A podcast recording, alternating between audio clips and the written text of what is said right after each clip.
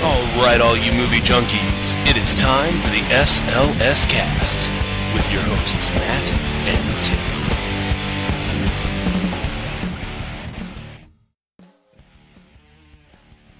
And welcome, one and all, to episode 85 of the SLS Cast. Yes, ladies and gentlemen, it is the Federalist Papers episode of the SLS Cast because it turns out that in 1788, the very last Federalist paper written by Alexander Hamilton was Federalist number 85. Get your Patriot on. This here be Matt. And this is Tim, and I think we found the episode title for this one. Get your Patriot on. I'm surprised I don't see that on T-shirts any any any time during July 4th or around July 4th. Oh, that's it. We got to trademark it and put it on shirts and sell it. There you go. Yeah, we just gotta not make we we need to make sure it's nowhere or nothing like the uh, keep on carrying on because that's just been way too overexposed with the various renditions on of keep or Oh, keep yeah. calm and carry on. Yeah, that's what it is. Yeah. That was yeah. That just yeah. We have Doctor Who to thank for that. And I'm normally all about thanking Doctor Who for things, but that's just Yeah. not one of them. Unfortunately. But at any rate. So here we are. We're having to record a little bit early. We're actually normally record on Mondays. We had we, we used to record on Tuesdays. We've moved it to Mondays and uh, now here we are on the 19th of July, a Saturday, and uh, having to record a little bit early. So, how were the last four days for you? Five days for you there, Tim? It was nice. I went bowling yesterday. That that's always exciting. Bowling. Did, did, did anybody sit there and uh, bust out a 9 millimeter because somebody stepped over the line? Multiple times. Multiple times. Outstanding. Yes. Outstanding. They have big it- guys wearing huge aviator glasses sitting at the line on every single lane with a with a with a pistol just ready to bust some ceiling tiles. But- standing. Yeah, but it was a weird bowling alley. I know uh, I mean the AMFs that I'm used to going to you, of course it's the two lanes you know you, you share the little computer dealy hopper thing you have your own tv screen but then like the seating arrangements are normally it makes like this u-shaped around the shape around like each side of the screen and stuff so if you have large parties playing on one lane you know you have enough room to sit down and whatever and this one had like an awkward semi U horseshoe shape. So it was like a funky looking J shape. it's, it was Oh, just right. weird. Yeah, so it's like a uh, so there it was four of us, and a guy with his kid came up and started playing in the lane next to us. And so luckily it was just a guy and his kid, or because if, if if one or two more people were there, it would have jeopardized the entire seating situation, and it could have caused for mass chaos. Maybe you just got the uh, handy capable lane, right? You got the ADA lane. So, uh, like at the movie theater now, when you go in, you just got the big movie theater, you go in, and then you see like those staggered rows that have like chunks of seats missing so that wheelchair access can be provided. Maybe you just got that so that you, there's only supposed to be two regular people, and then you have space for wheelchair access so they can just sit there in their wheelchairs and not have to get out of the wheelchairs. I thought that was the case, but I assessed every single lane, and I have came to the, come to the conclusion that either the entire bowling alley is for the handicapped, or it's just a really weird AMF bowling alley. Either one is entirely possible. True. Especially when it comes to AMF. Yeah, they're they really need the business, apparently. so Yeah. yeah. So how's your four days going? Past four days been?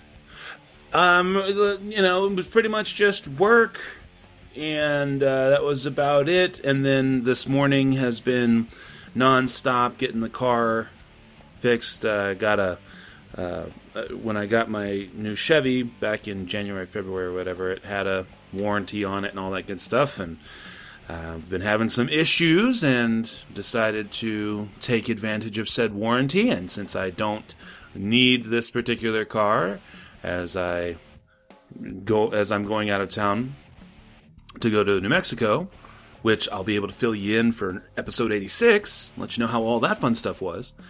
Um, it, it uh, yeah, just went ahead and told them what was wrong with it, got everything worked out, and dropped it off.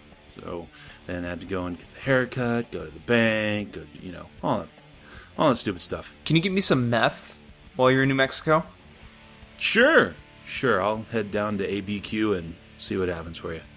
I'll look for the blue stuff. Pardon me, but I would like to buy some meth. Can you please help me? Uh, I noticed on TV that uh, apparently it is popular here. Can I get some? I would like the blue kind, please, not uh, you know, not not the other kind. It's funny because like there, I mean, and people were really surprised about this. That after Breaking Bad aired and it became at the popular show as it is now, blue meth started popping up in New Mexico, and pe- they were everybody was so surprised. And it's like, are you kidding me? Millions of people watch this show.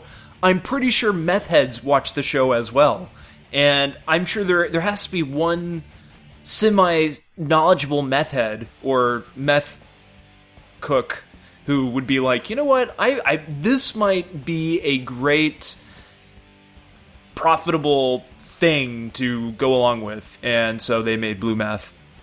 Sure, the marketing's got to be there.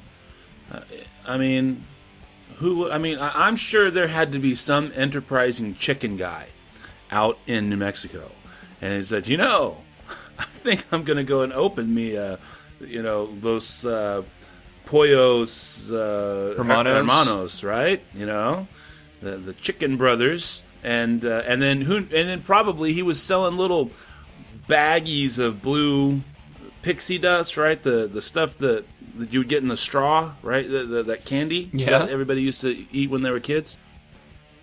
And then just get the little pixie dust and put it, and then and now with every chicken order, you get some Heisenberg, and then just yeah, Some Heisenberg. yeah. Hi, see, that'd be uh-huh. great, like sriracha type sauce.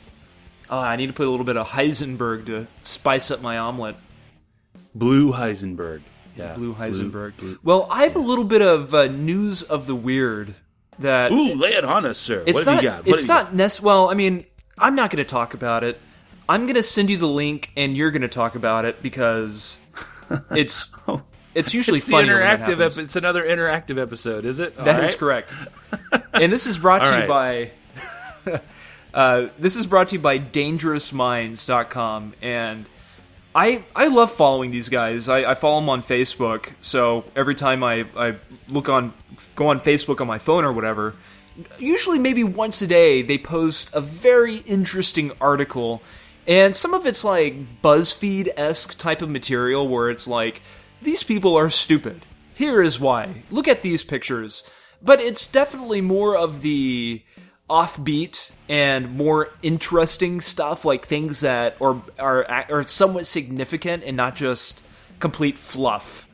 Oh, I, I have I have just heard the magic tone of the you know the little noise. So let's see here. We'll pull it up, and I'm gonna. Oh, here we go. Okay, let's see here. Oh yes, anatomical lingerie. Wow. Well, I guess uh, maybe maybe it. Oh, this is like total fetish panties, right? These are total total fetish panties because now when you want to come on them, you can still come in them.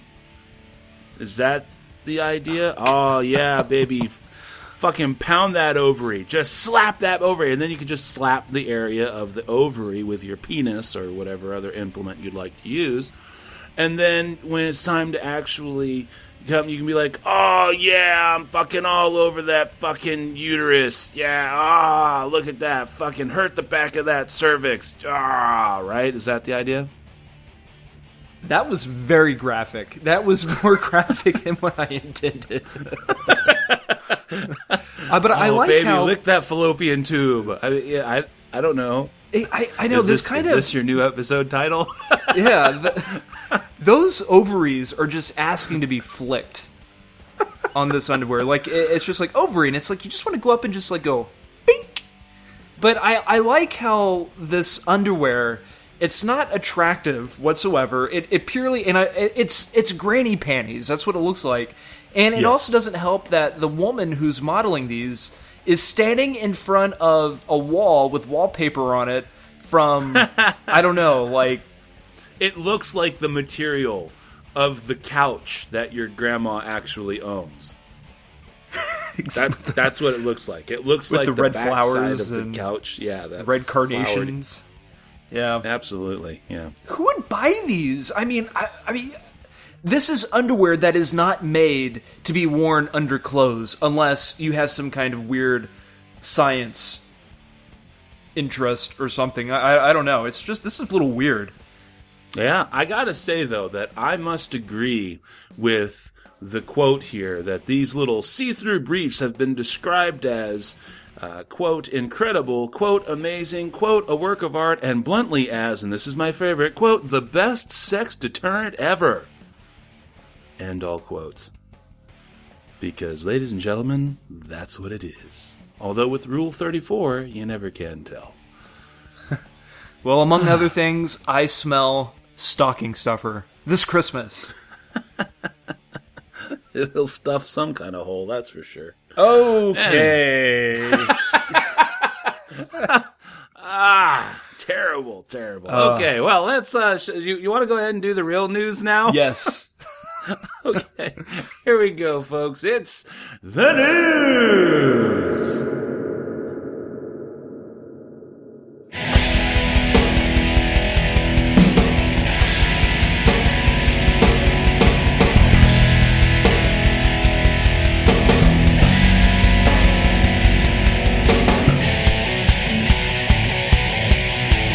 Oh my god. All right, here we go. First up for me from Time.com, courtesy of Megan Gibson. The trailer for Ouija is here, and it's terrifying. Well, I don't know if it's terrifying or not, but I did view the trailer. It is interesting. Much better than with Battleship. And why am I saying Battleship? I'll tell you why. Turns out that, yes, the Hasbro game is getting its own horror movie. Are you ready to be terrified? If the answer is a resounding yes, then check out the trailer for the upcoming horror film Ouija. And of course, this is spelled Ouija, O U I J A, because that's what the board game is, right? The film is the latest in a rash of Hasbro board game to big screen adaptations, though from the looks of the trailer, Ouija will have a decidedly different tone from Battleship and even the Transformers films. The movie stars Olivia Cooke, Darren Kagasoff, Douglas Smith, and Bianca A. Santos as a group of friends who use the board to connect with their dead friend. With a team of producers who collectively worked on certifiably chilling films like Paranormal Activity, Insidious, The Unborn, The Purge, Friday the 13th, and The Texas Chainsaw Massacre, the film is almost certain to be horrifying. Of course, this isn't the first time that the Ouija board has appeared in a horror movie. The board has had key roles in The Exorcist and the Paranormal Activity films. But with an October 24th release of Ouija, the terrifying seance conducting game, will be getting the starring role it deserves. And again, I did actually look over this trailer, and it is pretty interesting.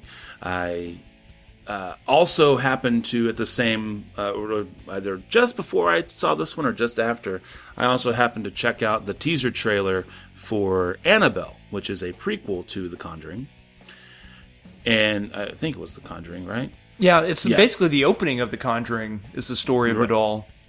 and I gotta tell you if that's the teaser trailer I don't need to see the actual trailer trailer because holy fuck that thing creeped me the sh- I mean just creeped the shit out of me uh, I was you know I was definitely surprised by this. Yeah.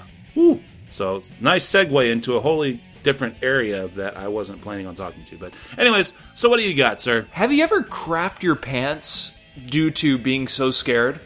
Like, have you ever shit your pants because something was so terrifying?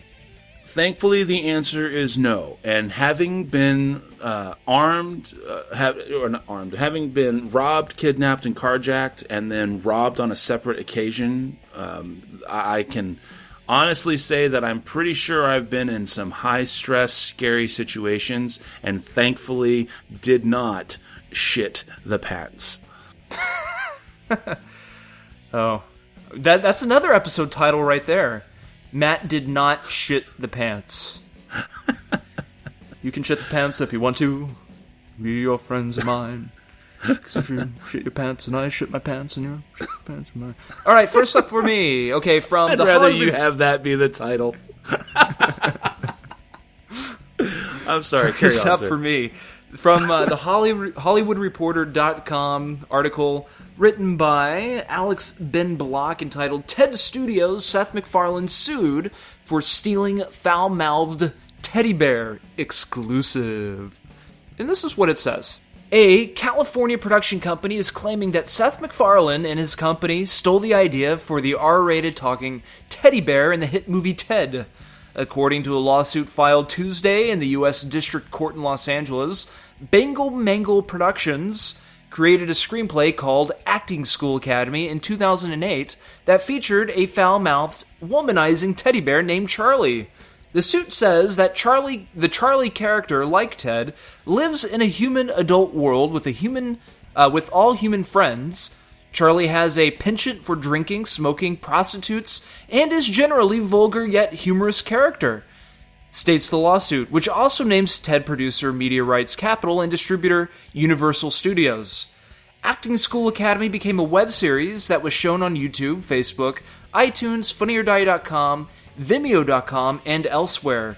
It got at least 1.2 million views between July 2009 and June 2012, according to the complaint.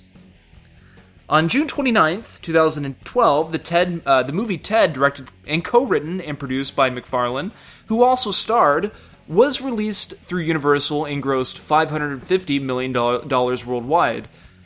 The highest-grossing R-rated comedy of the year. A sequel is in the works. The character says the suit is strikingly similar to the plaintiff's Charlie character. The suit alleges that Charlie and Ted have similar physical attributes and similar vulgar traits, and that both live in a similar environment, have human friends, and maintain an active social media presence.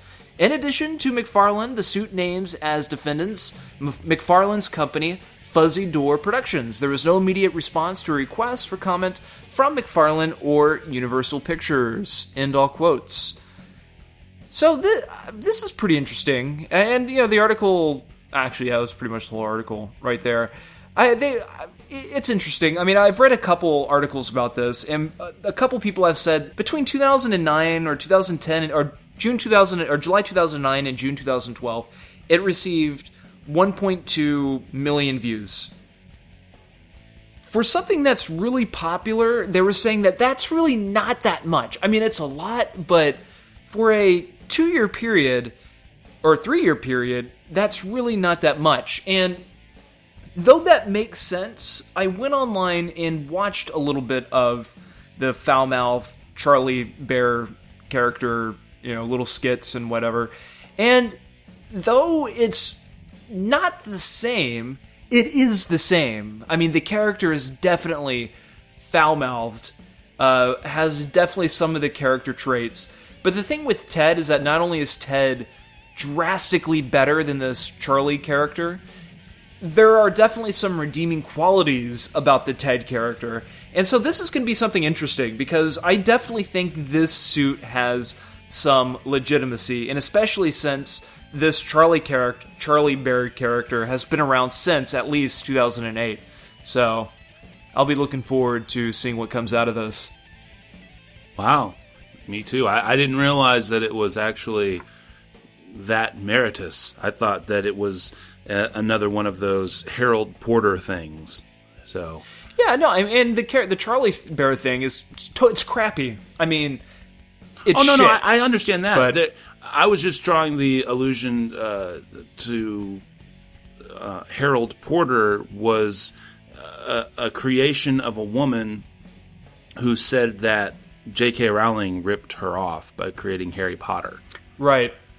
And there were some really striking similarities between the, the two works, and Harold Porter was clearly first, and there's also some wizardry and, kind of, and some stuff like that in there as well. Whatever came But out of that. the the lady lost like every single step of the way. I mean, it wasn't. This was not like Warner Brothers had stepped in from you know. I mean, she literally she lost and then she appealed it. She lost and she tried a different way and she still lost and then she appealed that and she lost and then she appealed like that again. I mean, she, you know, yeah. So it's just similar. So it, it's kind of interesting. I, I, I will definitely be uh, looking forward to hearing your follow up reporting on that, sir. oh yeah. Uh, let's see. Next up for me, uh, we have from ComingSoon.net, uh, which is sourcing Entertainment Weekly. Jack Black talks Goosebumps films, where also First Images debut. Viewers beware, you're in for a scare. Next summer, the big screen adaptation of Goosebumps will debut featuring Jack Black as the author of the series, R.L. Stine. That's right, ladies and gentlemen. And kids, get your 90s boners on. Entertainment Weekly via Bloody Disgusting has debuted the first images of the film, which you can check out by going to see the article here. Quote, I play R.L. Stine, who's not in any of the books, but he's an essential character in this movie. Which is all about when all of his characters come to life. It was kind of a great way to bring out all of the scary beasts and monsters from all of his books in one movie. End quote. He went on to talk about the age appropriate. This is, of course, Jack Black talking. He goes on to talk about the age appropriate scares of the book translating to the big screen. Quote, kids like scary movies, but you can't take them to what are the big scary movies now where Satan comes out and bites your genitals off.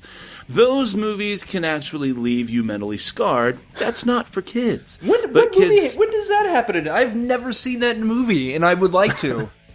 Uh, well, I do think I seem to recall this is the end. I don't think that's technically a horror Yeah, movie, well, but I I'm don't pretty think- sure somebody like loses a dick. well, I don't don't remember think- Satan ever coming out and biting somebody's genitals off. I know that I have, however, seen something where some chick gets like, is it a chick or somebody does get their like genitals mutilated or something. Well, I mean, I don't remember if it was the the Porn doesn't whatever count. Emily Rose or something. Somebody like got their shit eaten out though. Like I think they were like wearing those see you know those the, those anatomically correct panties and somebody went to town. I don't know. Anyway, but to continue with the quote, that's not for kids.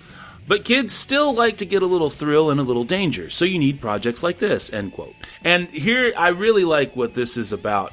Okay, so they go on to talk about what the actual. It's coming coming out August seventh, twenty fifteen. It's going to be directed by Rob Letterman. But this is what the actual movie is about. In Goosebumps, upset about moving from a big city town, uh, big from a big city to a small town, teenager Zach Cooper finds a silver lining when he meets the beautiful girl Hannah living right next door.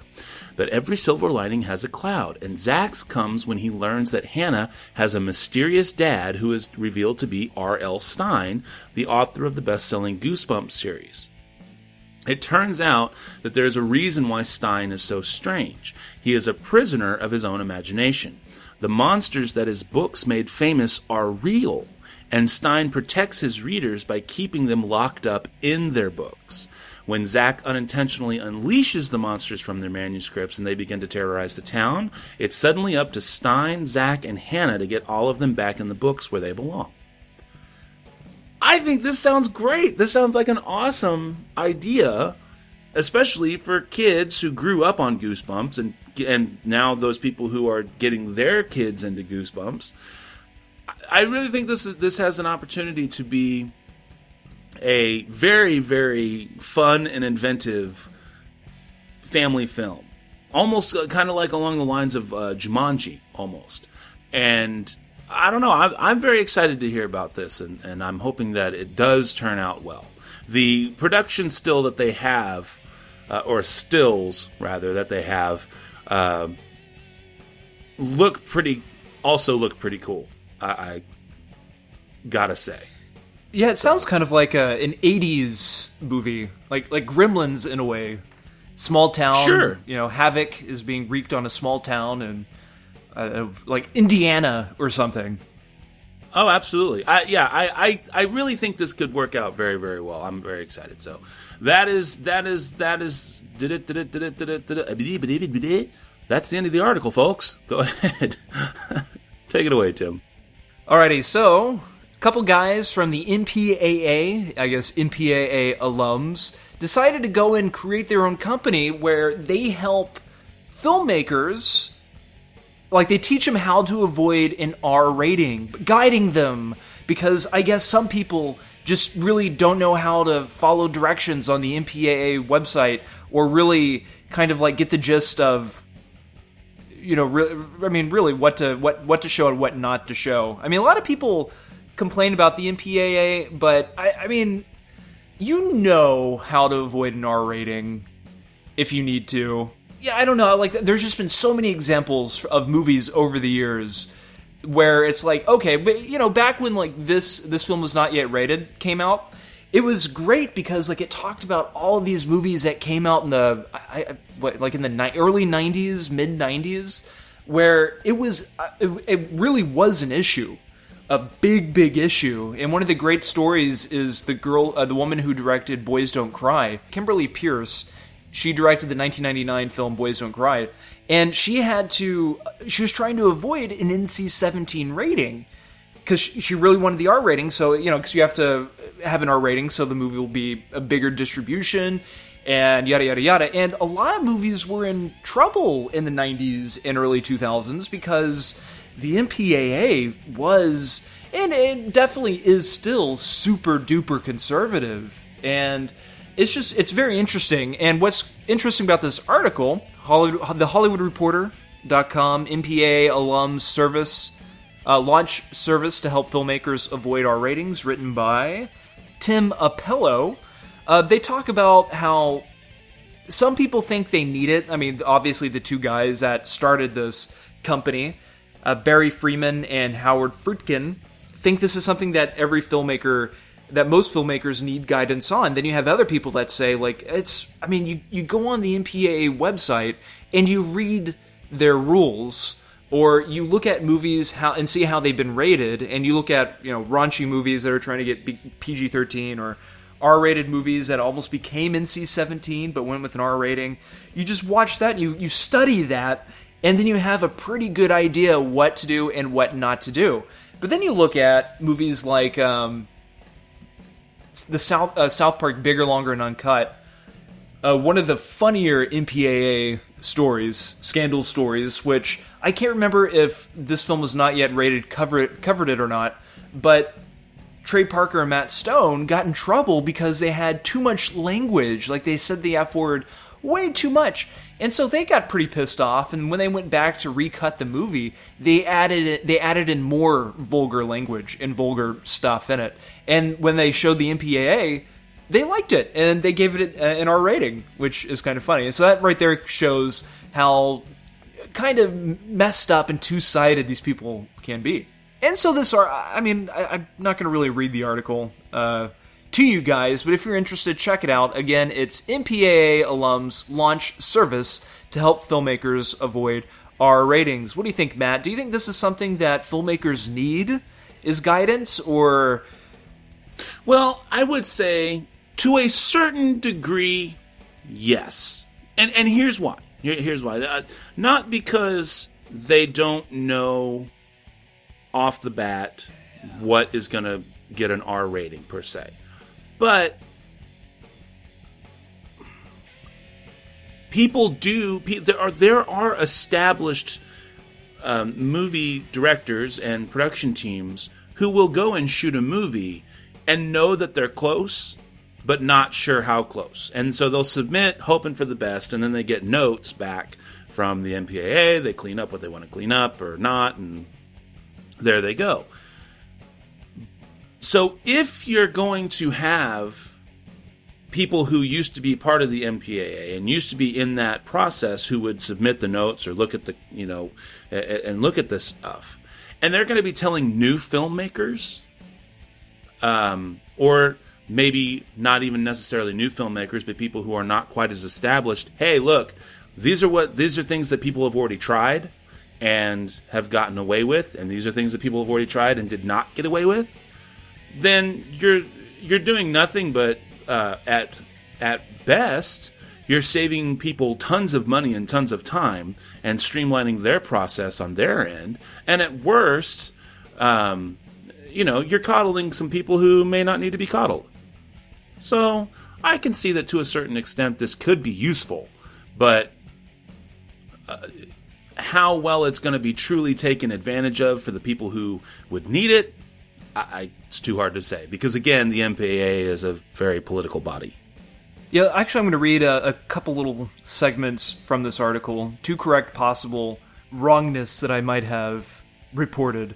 Uh, what it says here is that Barry Freeman and Howard Friedkin, who were both longtime members of the ratings board, uh, think this is a great idea. They say that we know exactly what to suggest. We spent 10 years on the board alongside Friedkin, who served for 13 years. Both stepped down in October to make way for new members. For fees ranging from $3,999 to $11,999 per film, their new venture, the first opened by former members of the board, offers to assess a movie's ratings potential and suggest any necessary, uh, changes before a film is submitted to the board. The MPAA charges another $2,500 to $25,000 to rate each film. But Joan Graves, chairman of the Classification and Ratings Administration, says that filmmakers don't need outside advisors since the board already provides similar services.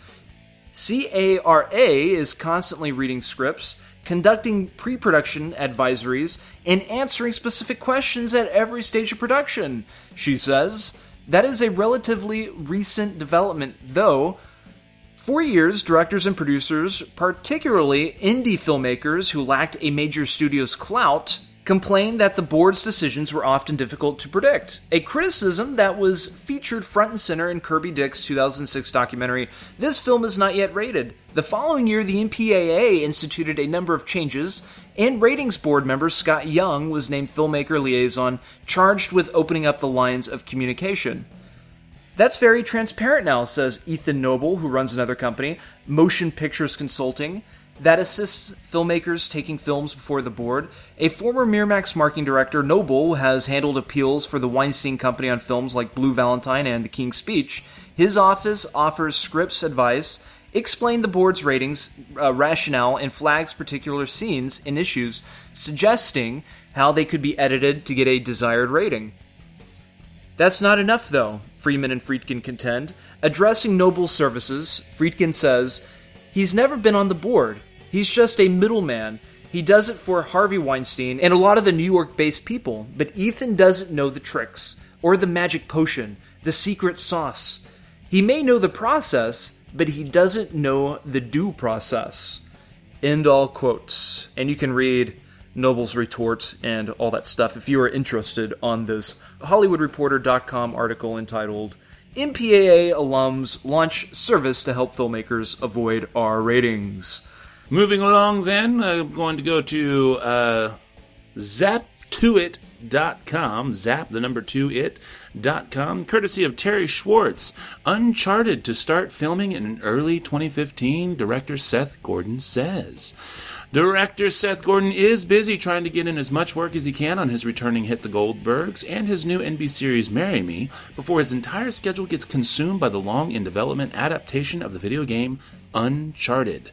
A film of Uncharted has been in development since early 2008, with directors David O. Russell and Neil Burger both accepting the project and then eventually passing on it. Gordon is confident that Uncharted will finally get its movie adaptation this go around because of both its timing to the upcoming Uncharted 4, a Thief's End video game, as well as the fact that the team, quote, just got the script to a really good place, end quote. When asked when he expects Uncharted to go in front of the camera, Gordon says, quote, I think very early next year. That's the plan. End quote there, though that is months from now, he notes, quote, that's like tomorrow essentially because the prep is so complicated for the movie. End quote. Mark Wahlberg was previously attached to play the character of Nathan Drake, and Gordon says the production is still looking for an actor of Wahlberg's caliber. Depending on what you think, that might not be very difficult.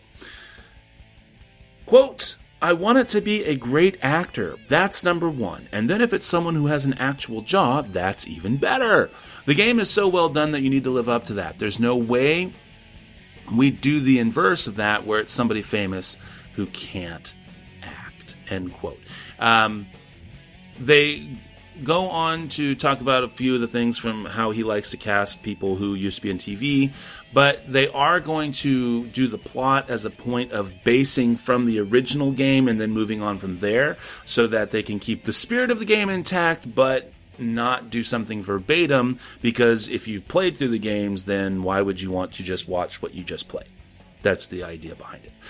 Um, Tim, I don't know. I mean, I know you're not quite as much into video games as I am and stuff, but uh, this has been something that people have been clamoring for for a while. Do you think that it's a good idea, or um, maybe we don't need another Indiana Jones, or what? I, I, think so. I mean, what's kind of cool is that I hope Nathan Fillion gets the role because I know he for years, uh, at least a couple years ago, he was trying to get the job as the character in Uncharted not only does he look like him, but I don't. He might bring the fun humor, you know, that he so lovingly gave us all in Firefly and Serenity. You know, I, I think that would tran- uh, translate well to this type of movie. I would just.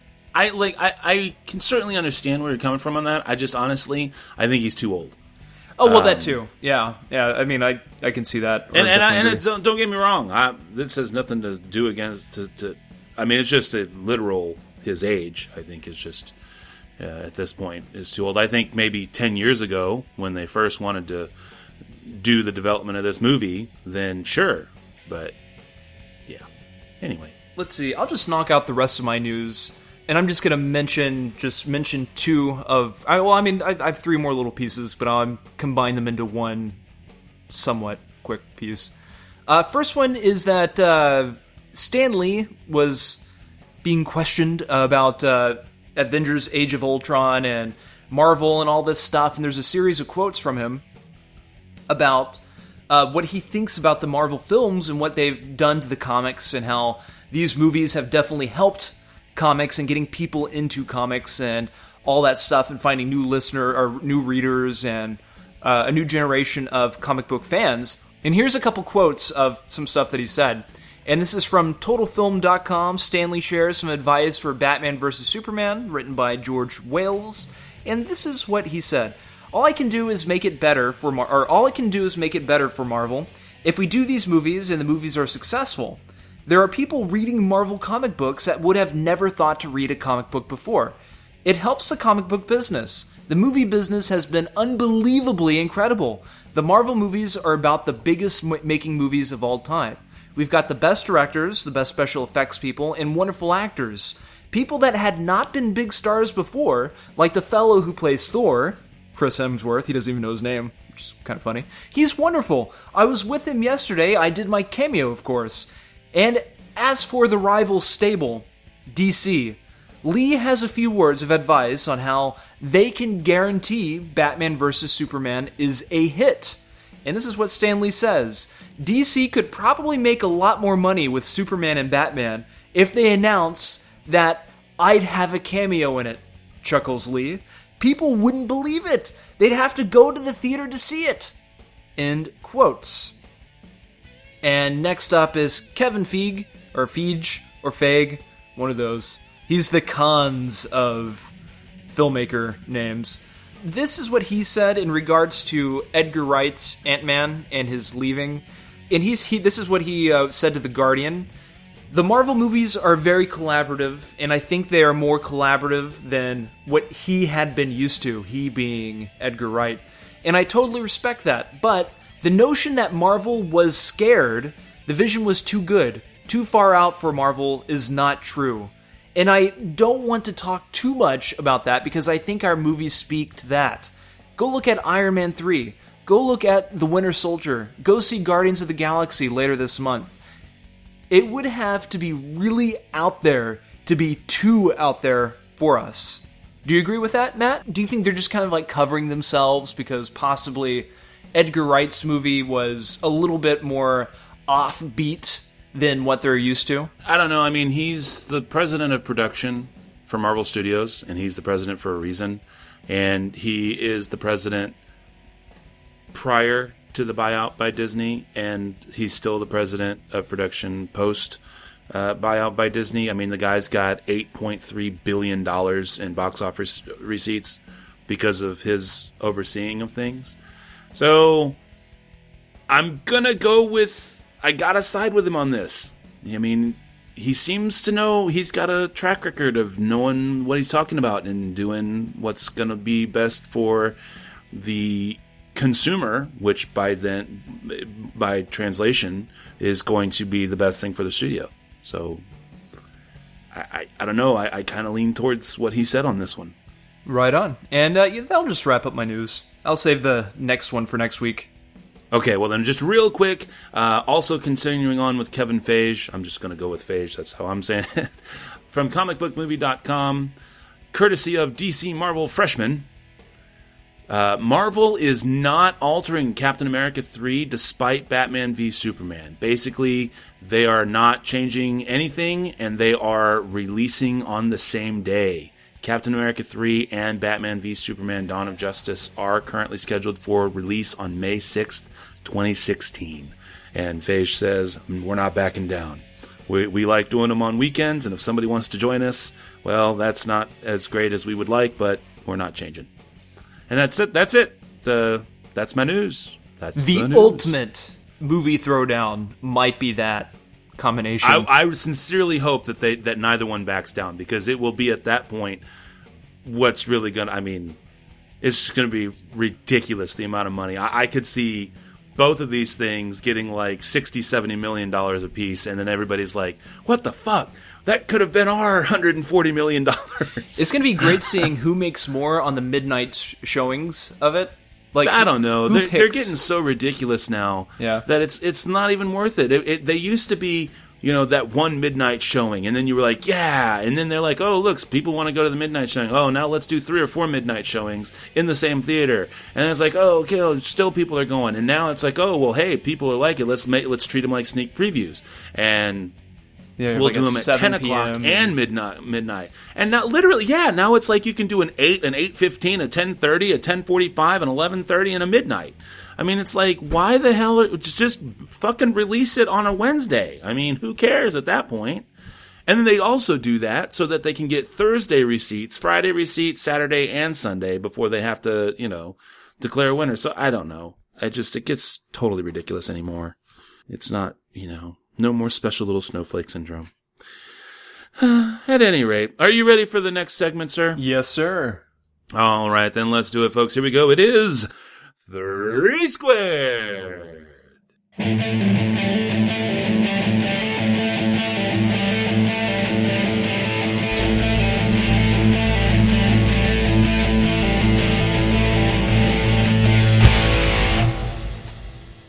And yes, ladies and gentlemen, the three squared for this week is, of course, the most divisive of our movie reviews.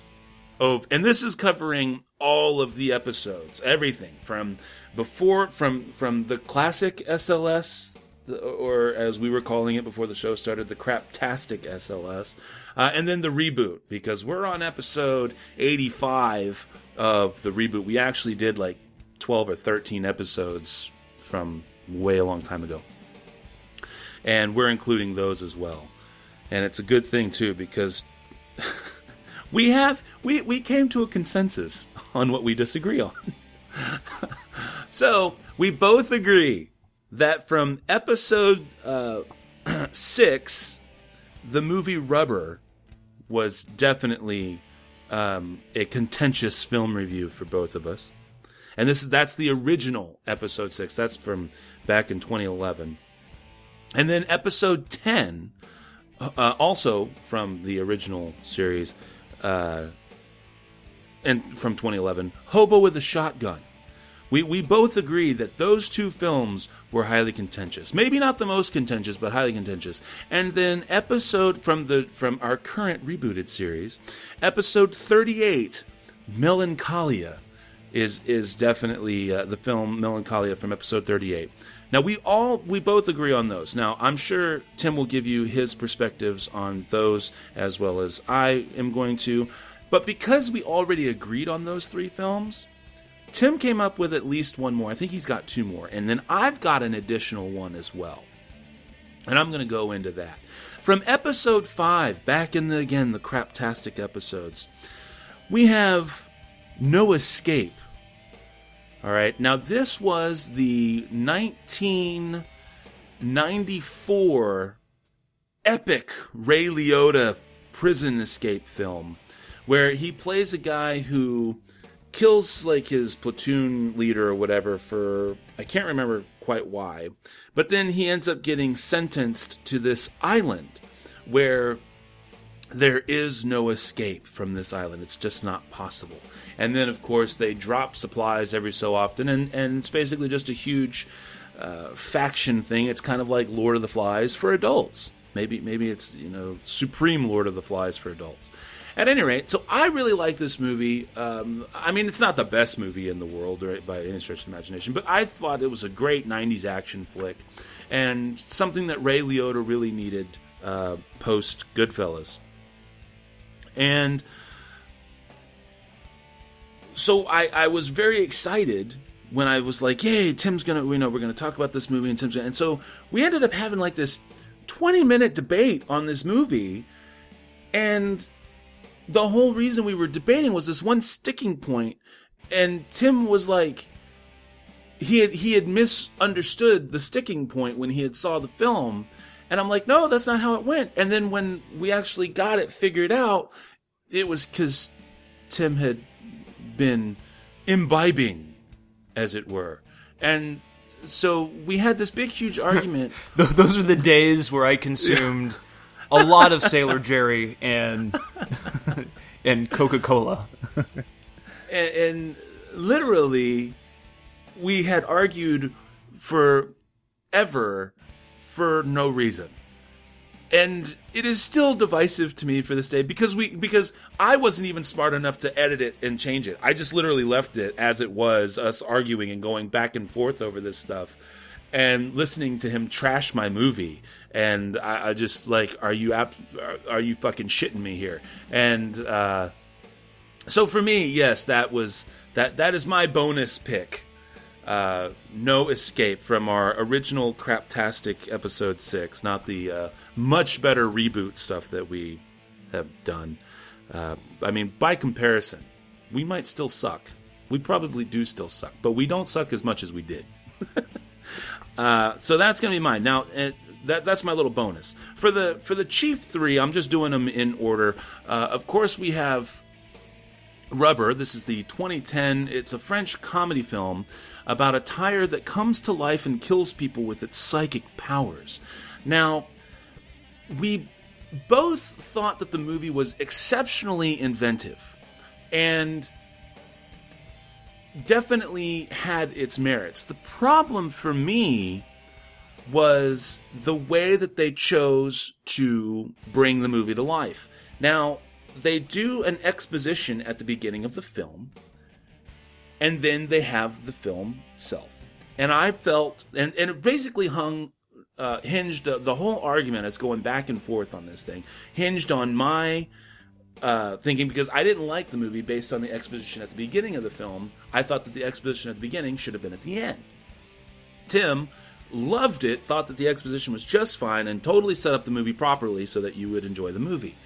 And uh, we, I mean, we literally just went round and round and round, and I don't even think to this day we've truly ever agreed to disagree. I just didn't like the movie. Now we we had gone.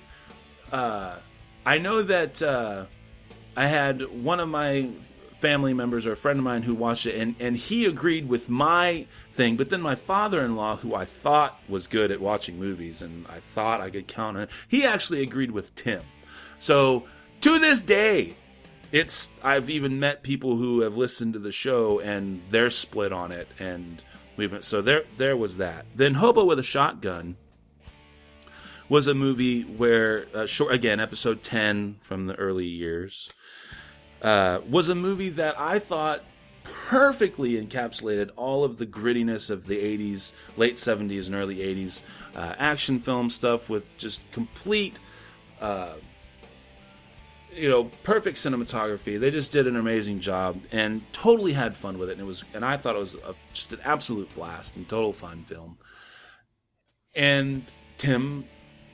wholeheartedly disagreed. And so we we went and just we were completely dissecting this film and again, never even remotely came to a consensus on this film at all. And uh, I still like the film. Tim still hates the film. I'm sure.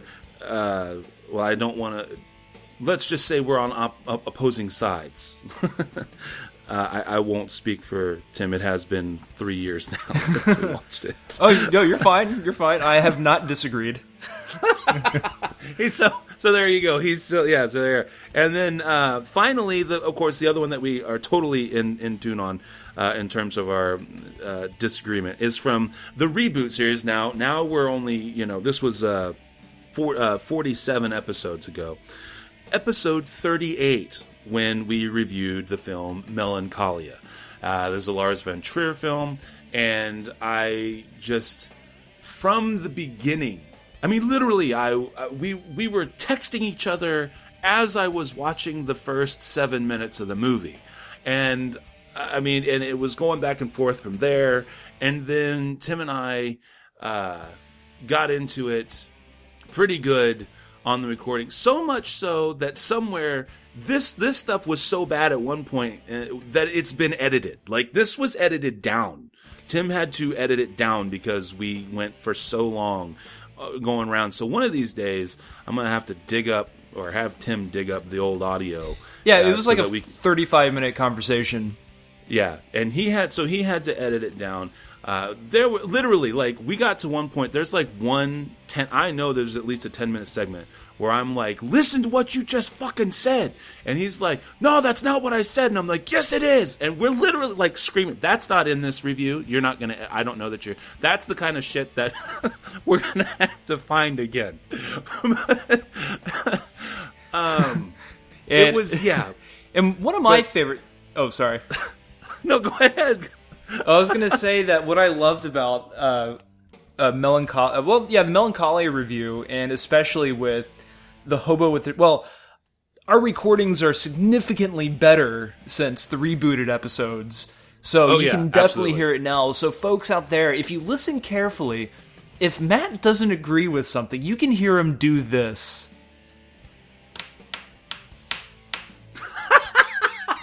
Every time. And it's funny because it throws me off sometimes, so I don't even know what the hell I'm saying. I'm just focusing on or you'll hear him go like a prolonged. Hey, in my defense, you did that last week. I, I you did that last. I did. Ah, Jesus, Matt. I. uh, yeah. So, anyways, okay. So, so yeah. So clearly, we just completely disagreed. I hated Melancholia. He loved Melancholia. Um, it's my second it is definitely for last year. It was the second. It was my second most hated movie behind Elysium. Elysium was the only one that I gave zero stars, but this was definitely a one star movie for me. So, um, anyways, so so those are the three that we both agree on. Uh, Rubber, uh, Hobo with a Shotgun, uh, Rubber from the original series of episodes, episode 6, Rubber, episode 10, again, original series of episodes, Hobo with a Shotgun. And then, of course, from the reboot that we've been doing now, uh, episode 38, Melancholia. My bonus was uh, no escape from the original series from episode five. So Tim, go ahead, give us your thoughts on you know on your remembrances of rubber and hobo with a shotgun and the fond memories of melancholia and then of course whatever bonus you have. Yeah i rubber is a good movie. I mean i've seen it i watched it once. No it's not. I watched it uh, one more time uh, a, a, few years ago or a couple years ago, and I, I still enjoyed it. I mean, again, I don't think it's a perfect movie, but you watch the trailer, and the trailer hooks you because it's about a killer, a killer tire. But for some, like the music, the cinematography, it established a character and feelings towards a tire who is just going around living life killing people. And there's like this underlining thing with it, and the tire has a backstory, and it's just really interesting. And if you're ever going to make a movie about a killer tire, this would be it. And I, you know, I just I liked it, and I like to look at stuff uh, like Rubber, and take into consideration that you know it's very and you know Matt I'm, I mean the good things that Matt says about it I know he definitely took into consideration that it's a very inventive movie Absolutely. but and, and and I guess to me it just made up for the it made up more for the shortfalls than uh than from Matt's POV but I think I think it's good. But yeah that is definitely one of the funnier more entertaining conversations we've had.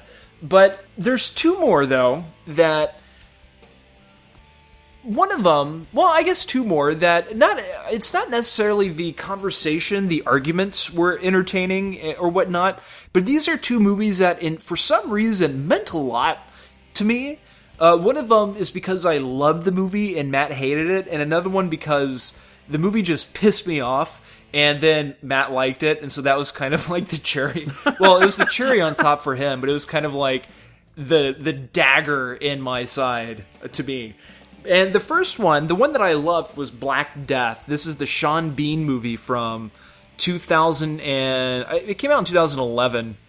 Directed by Christopher Smith. This one had Sean Bean, Eddie Redmayne, uh, John Lynch, Tim McLin, Kimberly Nixon, and Andy Nyman. This is about uh, well, uh, Black Death. Eddie Redmayne is a like a young kind of priest kind of kid who goes off with uh, um, Sean Bean's character, and they're trying to track down a witch in a um, in a village somewhere. Uh, and this is during the plague, and and the people and this witch is saying is basically protecting people from the plague, and they're trying to, yeah. Yeah, and it's it's a cool movie. I mean, I that's a period of time that I loved, and since I saw the trailer, I thought, hey, you have Sean. This is before Sean Bean died and everything. and uh and, and, so like it really I mean this is before Sean Bean died and everything. Sean Bean was the bad guy in Patriot Games from 1990 freaking 3. No, yeah, that's true. This movie launched the I, I guess the overall feeling that Sean Bean dies in everything that he's in. Like this, this might have been like the tipping point right here. This and I guess Game of Thrones. But um I mean, from, from the get go, from reading the synopsis a year or so before, I was really looking forward to this movie. Went into it with no expectations. I saw it at the movie theater. This was before we had the show. And I loved it. I really, really liked it. Again, not a perfect movie, but I like the whole. It was very atmospheric, drew drew me in from start to finish, and interesting characters. And the ending was very, very bleak, and but it was a very good bleak. It fit. And I was really looking forward to seeing this, uh, or having Matt watch this, and I think it came on Netflix, and um, and that's how we decided to to watch it for the show. Again, very excited, couldn't wait for Matt to watch it, and right off the bat, and this was kind of before we talked about the movies beforehand. Now we, before the show, we like to say, "Oh, hey, you know, what did you think about this? What did you think about that?" Just get an idea. we at least soften the blow a little bit. exactly, and uh, but my, man, not for this movie. He just completely he proceeded to stab it in the jugular and urinate all over it just completely and it was just uh, this was definitely one of those ones where it's like you just every every pause that he has, I just want to break in and completely crap over whatever he just said. because I just really like the movie so much. And, you know, I'm sure that's exactly how Matt felt with Hobo with the Shotgun because I know he thoroughly enjoyed it and I, I just I didn't I did not care for that movie. And then the second one, the final movie discussion that created some sort of uproar. This was from the Mikey episodes. Gangster Squad from 2000 and uh, 2012. This was the Ruben Fleischer Fleischer Ruben Fleischer directed film where you have Josh Brolin, you know, Sean Penn, Ryan Gosling, Josh Brolin, Ryan Gosling are part of the Gangster Squad. It's a they're elite group of men formed by the LAPD to take down just basically the mob wars that's going on in Hollywood during the 40s and 50s, the gang related violence. Pretty much headed by Mickey Cohen, the boxer gangster from Chicago himself. And I was familiar with the backstory, the history of the Gangster Squad, and what what is normally, or I guess more famously, called the Sunset Wars or Sunset Battles. And it's a fantastic history. And unfortunately, watching the movie, they decided to glamorize it, Hollywoodize it, and they pretty much took the characters and didn't make history. They didn't make the story about what actually happened. And to me, at least, this was a case where if they made the movie based on what actually happened or actually used the backstory of the characters, took the events that actually happened and showed them on screen how it went down and like the how everything kind of just how everything just kind of happened, it would have made for a a significantly significantly better movie. And this is pretty much based off this long article that came out from uh, from a while ago, and I think it was called "Tales from the Gangster Squad."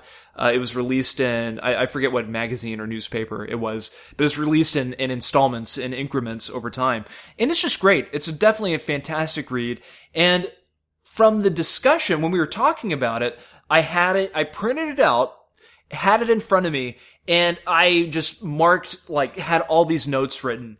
And was, I, I don't know, I probably went off on it for at least maybe 12 minutes, just reading through it and just just going off on it. And then Mikey, every like I, whenever I finally stopped, there was just a silence, and you just hear Mikey in the background going, "Yeah."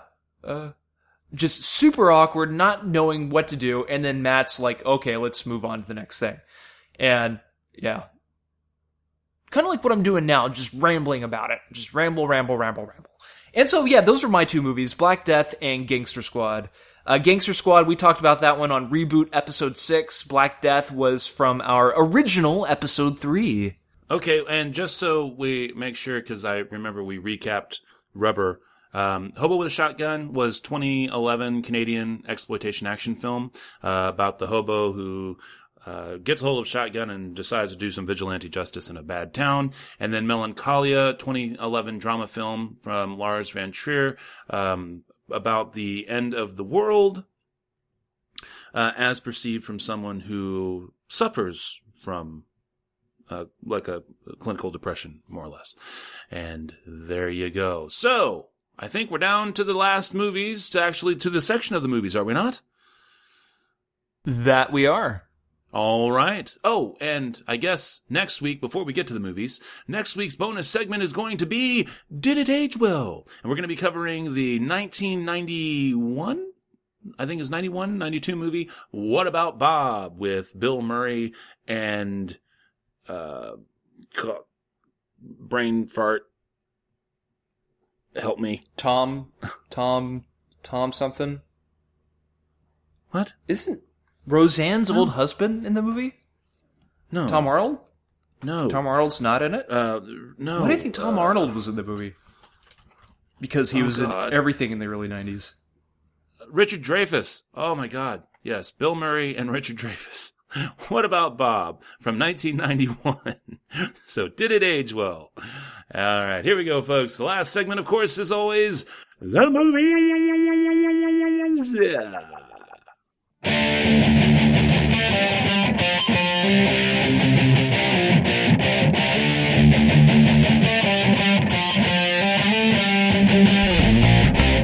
And uh, let's see here. The movies this week Nothing Lasts Forever from 1984, the one that was not released, but we talked about it last week, and of course you could watch it on YouTube.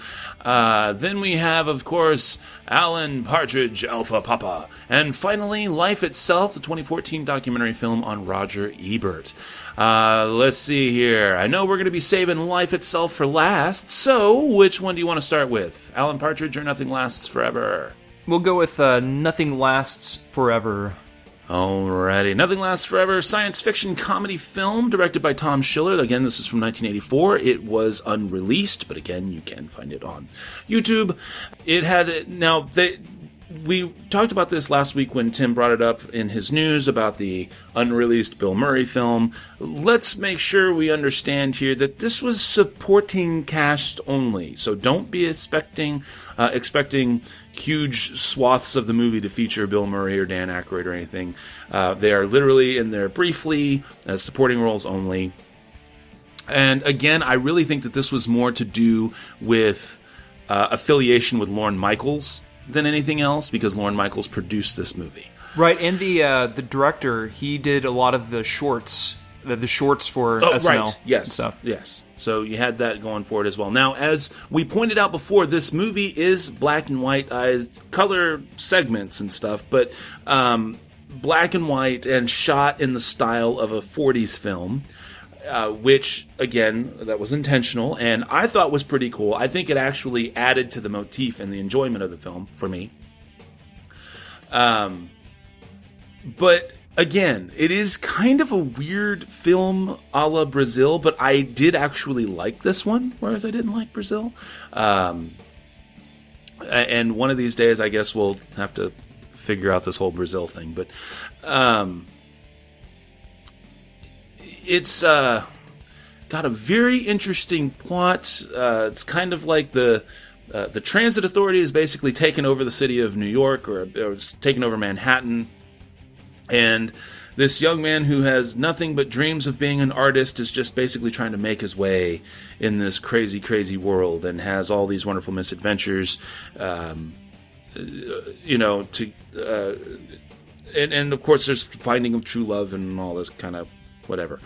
Um, anyone who is fan of the 80s will also notice that Zach Galligan stars in it. Of course, he's from Gremlins. You might remember him from the Gremlins films. All in all, this movie is pretty interesting. It's kind of slow, but not. Um, but not inordinately slow. And I think that the the with the whole 40s vibe and the style of the movie that it was and the way it was shot lends itself to being conducive to the pacing that it that it has because when you're watching a 40s movie, uh, generally the the pacing is a little bit slower than normal uh, than what we're used to today. But that's usually compensated because the story is a lot more gripping. There was a lot more dialogue and a lot more character development back then. They try to do these things here, but basically the only issue is is that it's just a little too. The plot itself is a little too zany. Yet again, that was also, I think, taken in consideration in which the style was shot, uh, or the style of the movie for the way it was shot. Um, it is an interesting movie. It's not the best movie that I've ever seen by any stretch of the imagination, but I gotta say that even with its, as I've said a few times and we talked about last week, with its kind of comparisons to Brazil, I thought it was. I, I still walk away liking this movie. I give it three stars. What do you What do you say, Tim? This is a really cool movie. I thoroughly enjoyed it. It accomplished, it achieved the 1940s look and feel that it seems like so many movies and filmmakers can't. They can't do it. They cannot do it. Uh, I think what definitely helps is the use of old movie actors. The movie is littered. The supporting cast is littered with movie actors from years, years and years and years ago. Unfortunately, I, none of them are alive now. Uh, you do have Bill Murray, and, who is definitely who's really funny. His character is really good. I got more so than Dan Aykroyd. He definitely he fits in with the whole '40s kind of feeling, uh, or uh, the '40s motif, I guess, if that makes sense. And it just works. The story is goofy, it's zany. the only downfall, the only thing that I, I didn't care about the movie was the use of nudity. Yes, on YouTube there is nudity in this movie, and it took away. I thought for their for it really uh, for it being a 40s type of movie, it seemed like they just added it because it was the 80s. It's an 80s movie, and you have stars from SNL attached to the film. So you had to throw in a pair of boobs, a few pairs of boobs in the movie. I love the transition into color when they do do the transition into color. I don't want to spoil or go too much into it because it's worth watching it and experiencing it for yourself because it's really cool. Even when they do make the transition into color, it's not bright 1984 because even in 1984 with a high quality print, you can get some. I mean, the color looks nice. I mean, it looks like a movie that it, it could look like a movie that was shot in the late 90s, early 2000s, you know, or even recently. But no, they keep with the Technicolor. You know, when you take a black and white print and you colorize it, that's what it looks like. So it's really neat and it still has a retro, old feel to it. And I really like it. It has some really funny moments in it, uh, great dialogue. Um, the the lead, he's just uh, just the it, it's weird. He's significantly different than how he is in Gremlins. Everything from his voice, which could be due to the mono recording that they that they obviously use to go, you know, to keep with the the theme of the 40s film and the look of it you know he's black and white he looks young that he definitely has that very naive quality to him like most of the leading young leading boys trying to find you know their way in life uh, you know did back in the 40s and 50s and 30s films. Uh, it's a good movie. I liked it. I, I think i would give it a 3.5 out of 5 i highly recommend it especially for film buffs. 3.5 I, if i saw it at a movie theater it, with other people i think it could even be a four star movie. It's really good. I highly recommend it. Well okay then. So not all that much of a difference in between the reviews on that one so let's see here we're going to move along to alan partridge alpha papa now this is a 2013 british action comedy film and it is uh, stars Steve uh, Steve Coogan. It's reprising his portrayal of Alan Partridge, which is a guy. Uh, it's basically kind of like a glorified SNL character would be an equivalent for us. It, it, think of it as someone like a character, recurring character on type of, on a type of uh, SNL show, or maybe like Frasier, something like that, and then they making a movie out of it. He is a blowhard, basically, um, an egotistical blowhard who's working at a station that's just gotten bought out, and uh, a disgruntled former employee post buyout comes in and takes hostages, and who's there to save the day? Alan Partridge. This movie, I felt, was something that was hard to was was much harder to appreciate not having a familiarity with the character beforehand. It's kind of like if uh, you went and saw The Ladies Man back in the uh, early 2000s, late 90s, early 2000s, with uh, that starred Tim Meadows, where he was reprising a role from SNL and doing a, a call-in show on the radio. It also had lots of elements of Frasier, uh, Anchorman as well, in there, not to the uh, not in terms of the vulgarity per se, but just certain elements of that. I also the whole, almost the whole plot was done in the early '90s movie Airheads, and so they all of these things were just very present as I'm watching this movie, and so while I walk away from the movie thinking that it's that it's an okay movie, and I got to tell you there are some really funny things in this movie. There are definitely excellent scenes, lots of laughs to be had, but it's just the story as a whole I really kind of felt was pretty weak. And the acting was okay. The characterizations were definitely oddball and, and, exactly what they were going for. And I'm and I'm certain that they were probably faithful to all of the people from the ba- from the original shows and stuff uh, that were given. I mean, uh, th- there was a show. Uh, the main show was called On the Hour. so I'm sure that the, the, the people who were brought back from those series uh, were definitely faithful representations of the characters, and, and of course the people who were, who were brought back. At the end of the day, though, the story seemed to be like it was just I don't know. It just felt like it wasn't really coherent all the way through. Definitely some funny parts to it. And I'm sure that had I been a fan of the series before, I would find more to appreciate in that. That being said, uh, the movie falls just short of really liking it, but it is still better than okay. So this one for me, 2.75 out of 5. Better than okay, not quite liked it, but definitely some things to watch. And if you are a fan of this series or character, you will probably enjoy this movie greatly. Cool. Yeah. Uh, Was that fair? See, was that was that fair? No, You- it was you fair. I was you going know, to what you said about Airheads, I totally forgot about Airheads. And you're right. This is kind of very similar to that. Well, it's similar, but then it's not similar. But then again, it's kind of similar due to it being in a radio station.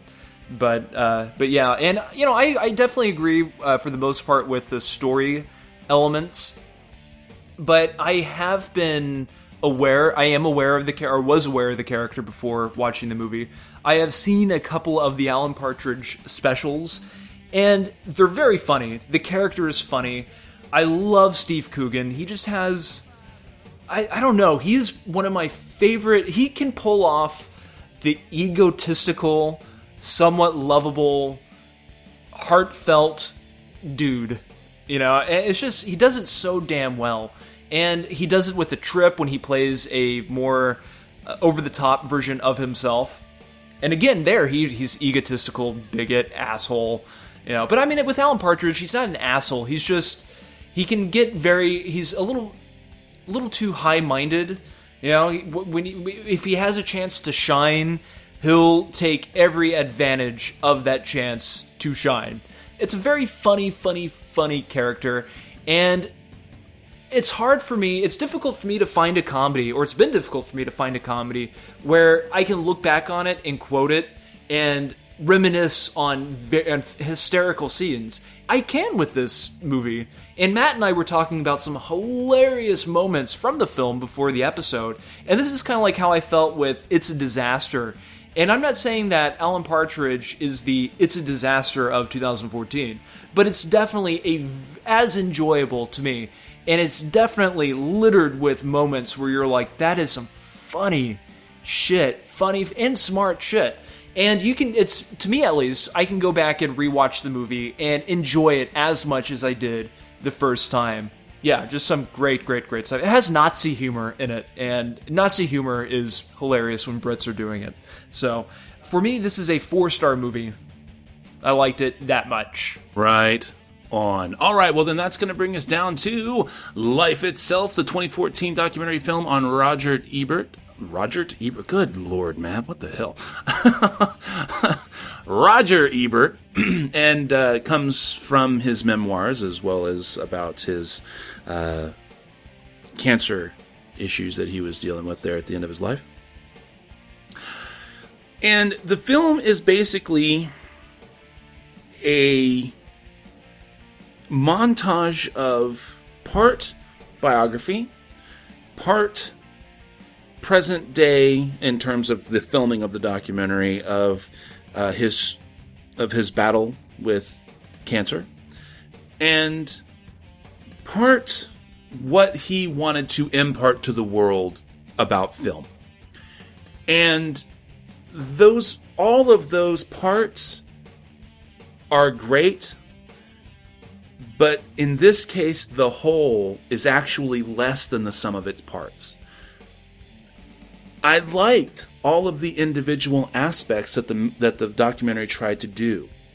And in and in and it's kind of odd because i really think that instead of one large movie i think this would have been a great say 30 minute segment you know just chop it up into into four 30 minute segments and then feature them individually. One on roger ebert's early life one on his success and then or his early life and early success one focus one section focusing on uh, his Siskel and Ebert, and then one section focusing on uh, post Siskel and Ebert and his career aside from Siskel and Ebert, and then finally cancer. The problem is, is that with this movie, how it is paced is all of these things are kind of sliced uh, and layered together, but they but they're very disjointed, and so just as you're starting to really get into the grip of something that they're talking about from his life, they'll then come back to today, and you'll see. But what they do to with today's the, the segment that they're doing from the current recording uh, doesn't really have anything to do per se with what you've just watched, nor does it necessarily have anything to do with what you're about to watch when they cut away again. And while I, I, I definitely think that those aspects, when they're filming the documentary itself in the present tense, covering the, the latter part of Ebert's life, everything there is poignant and it is important. The stuff that they talk about with Siskel and Ebert, and kind of also touching on how it affected cinema and the way people review cinema today, even with what we're able to do with this show. Again, very important. Seeing how he was raised and looking at the perspective from which he viewed cinema and why he worked the way he did, and his early years and his alcoholism. Again, all very important and, and well done but again, the, it was just too disjointed and it really took away from the movie and actually began to wear on me by the end of the film. And I was sad to say that I was actually kind of glad when it was over. All in all, this movie is good, but really just barely. I think it would have been much better to either have just let the individual parts stand and air them on their own or just simply play them in order. Maybe bookend a little bit with some present day stuff, but just literally let it fall into place instead of trying to intersperse it with everything that was going on. So I'm going to give this one three stars. Uh, but and I was disappointed because I was really expecting a five star movie out of this. I was really looking forward to it, and there's a lot of good information to be had. And I think that it will also increase your enjoyment of movies um, just by watching it. But I really think that it's something that needs to be taken in doses and not all at, not all at once. So, Tim, take it away. Life itself is definitely one of those documentaries that is an experience. And it's really difficult to. I mean, I can't really go into detail about it because I w- I wouldn't want to ruin it. It doesn't hold back. It, it, pulls a lot of punches. It, it doesn't hold back at all. Um, what I mean by that is you see his dark side, you see his happier side. Uh, what I thought was interesting is that I've heard a lot of stories about Roger Ebert, especially those with him and Gene Siskel, and how they would argue and how they would, you know, how they basically hated each other for many years before they became the best friends that uh, we all kind of know that uh, they've become you think you know him or you know about that situation, but you really don't. There's a happy dark side to Roger Ebert that I don't think anybody is really prepared to see. And I don't mean that in a bad way at all. I mean it in a very entertaining way. Uh, what I love about it is that Roger Ebert had this whole mindset, and you see this at the, the opening uh, quote at the beginning of the movie, is something along the lines of, I was the star in my own movie. That's how he always felt that he was his own movie star, or the, the star in his own movie. Like life was a movie, life was a film, and kind of like what Matt said is when you watch this movie, you get that feeling that he wanted to be those characters that he loved in all those movies that he gave four stars to, and uh, all, all those things. He's a very interesting guy, and it especially means something when you see him and how he reacts and how he acts when he after his surgery to his throat to his jaw when he has no lower jaw and he can't speak and he can't eat and he just takes everything in stride. You see his ups.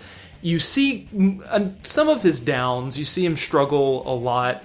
And it was just very interesting to see how this movie flowed because it doesn't necessarily go in chronological order. It begins and ends with his uh, his post his surgery and up until his it ends with his death pretty much.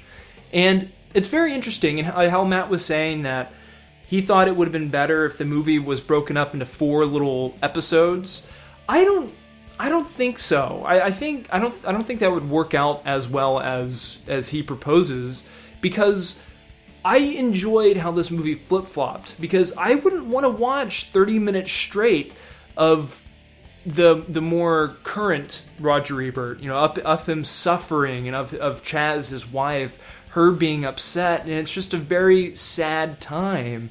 And I don't think he would want people to reflect upon his life with such ne- not negative emotion, but with such sadness and I think it was I thought it was very smart with it jumping around Roger Ebert's timeline and showing him when he was during his roughest times of then showing you his birth, his childhood and him becoming a writer. Actually, he was always a writer, which is very interesting. And it's just great listening to him or how they used him his book narration, his book on tape narration and how they kind of pepper that throughout the documentary. It's very interesting. I personally think this is four and a half, five star movie for sure. It's really good and it's highly, highly, highly effective. And it's not quite the biopic, you know, the actor, the filmmaker, the entertainer's biopic documentary that you would expect. You know, it's something different, it's something fresh, it's something new. You know, it's not just a few people sitting down talking and you just see clips of this person's life and they reflect on it. No, Roger Ebert started making a movie a little while before he passed away. You know, so it get, it touches a lot of personal stuff and it's quite fascinating. Yes, it's difficult to watch at, at times and it can get very very sad, but a big chunk of it, most of it is highly entertaining and really good. I give it four and a half, five stars. Life itself. Ah, oh, that was great, Tim. Thank you. Very informative and very insightful. So, next week, though, the movies are going to be The Immigrant, Not Fade Away, and Barbarella. And maybe, just for fun, maybe, just maybe, we might just have a little blurb about uh, Transformers, the fourth one, uh, Age of Extinction. Probably not, but just maybe. We'll see. So I guess that's going to do it for us, right? Does that bring us to the end of the show, sir? That's correct. Spiel on. All right, look at that. Spieling on. Okay, well, the music, as always, that you've been listening to has been brought to us by our music partners, Cries of Solace. You can check them out at ReverbNation.com and Facebook.com, both slash Cries of Solace. As for us, well, of course, we are still the SLS Cast, and you can check us out at SLScast.com. You can send an email to the show, all one word, the show at slscast.com. You can even follow us on Twitter at the SLScast. You can, of course, subscribe to us on iTunes. You can even favorite us on Stitcher Radio, and of course, like us on Facebook. So, until next week, this is Matt saying that thanks to Mickey Rourke, I get to say this. I don't care what Tom Cruise says about therapy. oh, that, I kept waiting for something else to come. Uh, yeah, and this is Tim. I'll talk to you guys next week. Take care.